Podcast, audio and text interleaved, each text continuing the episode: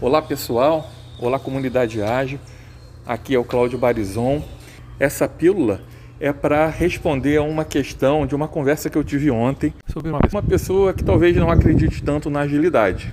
Para ela, agilidade ainda é cara. E a agilidade para ela é cara pela forma que ela contrata os seus projetos. Ela normalmente utiliza projetos contratados com parceiros, contratados com fornecedores.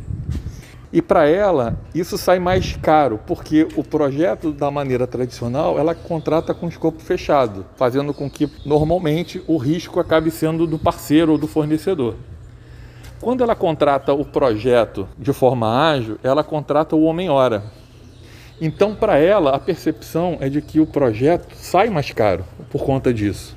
Na nossa conversa, a gente estava falando que é uma percepção talvez um pouco equivocada, porque talvez os conceitos não estejam tão claros assim.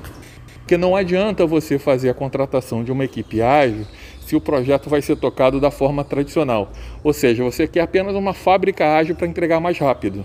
E na verdade, a agilidade não se trata disso, mesmo que você consiga entregar mais rapidamente, o que normalmente acontece.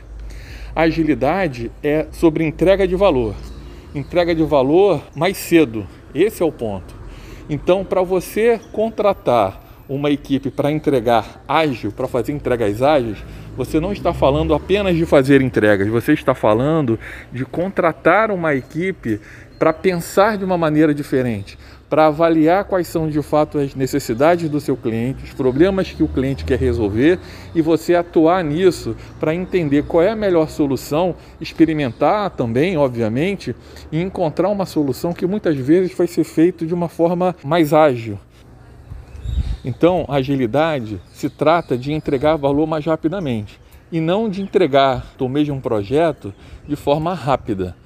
Não é isso, porque dessa maneira você vai continuar fazendo plano, você vai continuar tendo um escopo, mesmo que você possa fechar aquele escopo, esse escopo vai vir mais ou menos pronto para que você tenha que seguir aquela entrega.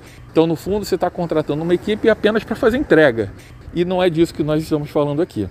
Ok? Então, por conta disso, a agilidade pode passar a percepção de que é cara, de que não faz sentido, de que é melhor você continuar contratando da maneira tradicional.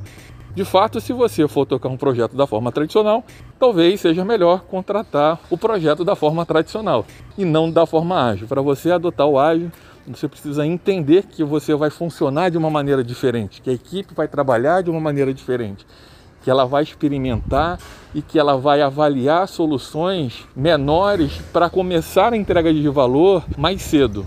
Esse é o ponto primordial e é aí que a agilidade gera um benefício incrível, fazendo com que as entregas finais, as soluções finais, sejam muito mais baratas do que uma solução tradicional, que normalmente envolve risco, envolve uma gordura, principalmente quando você contrata um parceiro, um fornecedor, porque esse parceiro ou fornecedor claramente vai colocar ali uma gordura para entregar, porque existe um risco nisso.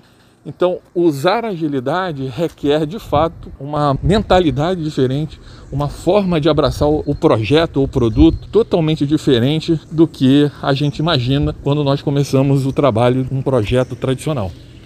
É isso. Então, turma, até a próxima.